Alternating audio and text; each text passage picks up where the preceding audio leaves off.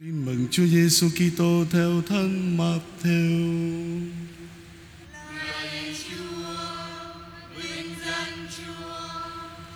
Khi ấy Đức Giêsu đi ngang qua trạm thu thuế thì thấy một người tên là Matthew đang ngồi ở đó. Người bảo ông: "Anh hãy theo tôi."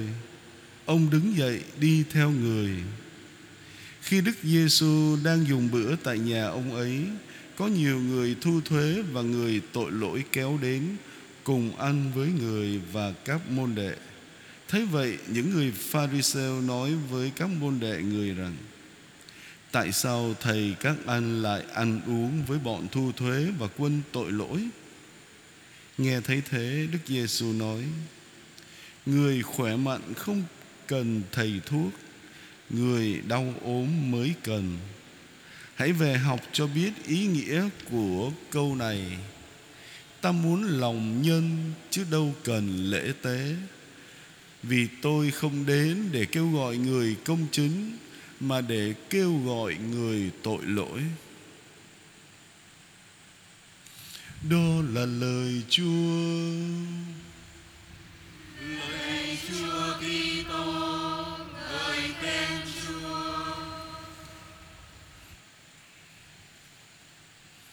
Kính thưa quý cụ, quý ông bà và anh chị em dưới ánh sáng của lời Chúa ngày hôm nay Điều đầu tiên con cảm nghiệm được đó là bí quyết sống hạnh phúc Đó là sống giản đơn.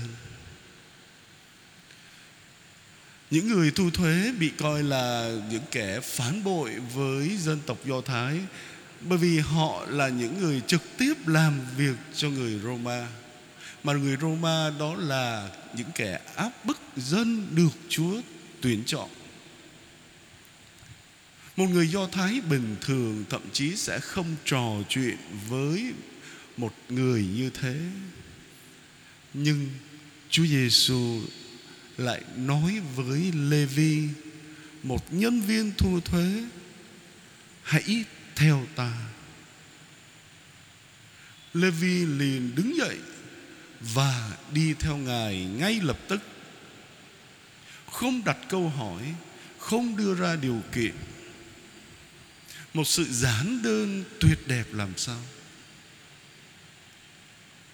Lê-vi không biết rằng Chúa Giêsu Kitô sẽ biến đổi Lê-vi thành Matthew là một trong nhóm 12 tông đồ của Ngài. Theo một nghĩa nào đó, chúng ta có thể nói rằng Thánh Matthew đã ký một tấm chép trắng và trao cho Chúa Giêsu cuộc đời của ông. Matthew không ngồi tính toán, chỉ sẵn sàng đón nhận.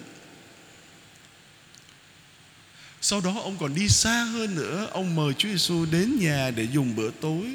Mà chúng ta biết là người Do Thái chỉ mời những người bạn, những người thân yêu, những người thân thiết nhất của mình đến ăn tối. Và đó là dấu hiệu của một sự thân mật của tình bạn và của tình yêu.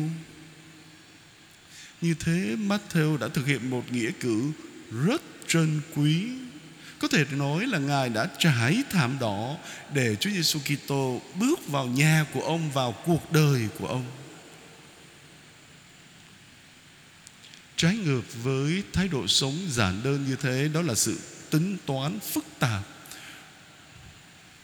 không giống như thái độ thẳng thắn cởi mở của Matthew Chúng ta thấy sự công chính của những người Pharisee Chúa Giêsu khi dùng bữa với một người tội lỗi như là Matthew và bạn bè của ông, Thì đây là một điều tai tiếng đối với họ Họ đang phải đối đầu với một biến cố đang xảy ra trước mắt họ Một thầy Do Thái lại hành xử thật đáng xấu hổ khi vị thầy đó ngồi đồng bàn với kẻ thu thuế và người tội lỗi.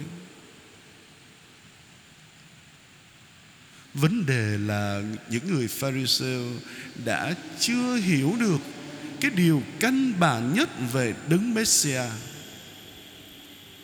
Họ thiếu suy nghĩ, họ đã thiếu sót ngay từ khởi điểm họ đang nhìn Đức Giêsu Kitô và các nào đó nhìn Thiên Chúa từ một góc độ thuần lý trí. Trong khi quan điểm giá trị cần thiết duy nhất, đó là đức tin và tình yêu thương. Điều này cũng có thể thường xảy ra trong cuộc sống của chúng ta khi chúng ta bắt đầu phán xét các sự kiện, những hoàn cảnh và những điều khác mà chúng ta đã không đặt trên nền tảng của đức tin và lòng bác ái chúng ta đã có thể từ chối và thậm chí có thể nói xấu người hàng xóm, hoặc là một cơ quan dân sự, hoặc là một vị linh mục, thậm chí cả một vị giám mục nào đó. Chúng ta không nhìn mọi việc, mọi sự từ góc độ siêu nhiên, mà chỉ biết nhìn theo những tiêu chuẩn thuần túy của con người và lời Chúa ngày hôm nay mời gọi chúng ta hãy trở lại với vấn đề cơ bản. Chúa Giêsu Kitô, ngài đặt mọi sự trở lại với quan điểm, người lành mạnh không cần đến thầy thuốc, nhưng là người đau yếu. Các ông hãy đi học xem lời này có ý nghĩa gì Ta muốn lòng nhân từ chứ không phải hy lễ. Vì ta không đến để kêu gọi mọi những người công chính Nhưng kêu gọi người tội lỗi. Kính thưa quý cụ, quý ông bà và anh chị em Một lần nữa Chúa Giêsu mời gọi chúng ta Hãy nâng tầm suy nghĩ của mình lên tầm cao siêu nhiên. Tại sao Thiên Chúa lại nhập thể trở thành con người? Chúng ta thường xuyên tuyên xưng điều này, Đặc biệt là vào mỗi Chúa Nhật trong kinh tin kính Vì loài người chúng ta và để cứu rỗi chúng ta, Người đã từ trời xuống thế. Vậy điều quan trọng là chúng ta phải xem xét mức độ Mà tôi nhìn và phán đoán mọi sự trong cuộc đời của tôi Qua lăng kính của đức tin và lòng bác ái.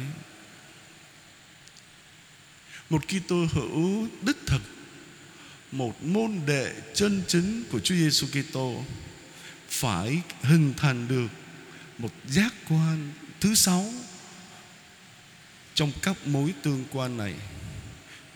Đó là chúng ta hãy phát triển cái thói quen qua, qua việc cầu nguyện đọc lời Chúa và tiếp xúc thường xuyên thân mật với Thiên Chúa.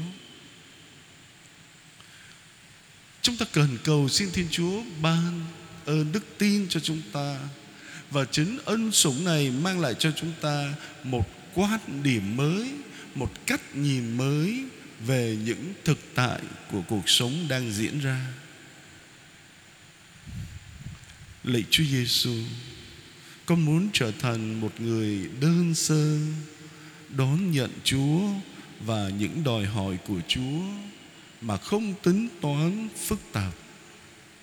Xin giải thoát con khỏi mọi trở ngại và ban cho con ân sủng của Chúa để con trở nên tông đồ đầy thuyết phục, trung thành và can đảm cho vương quốc của Ngài như Thánh Matthew đã sống. Amen.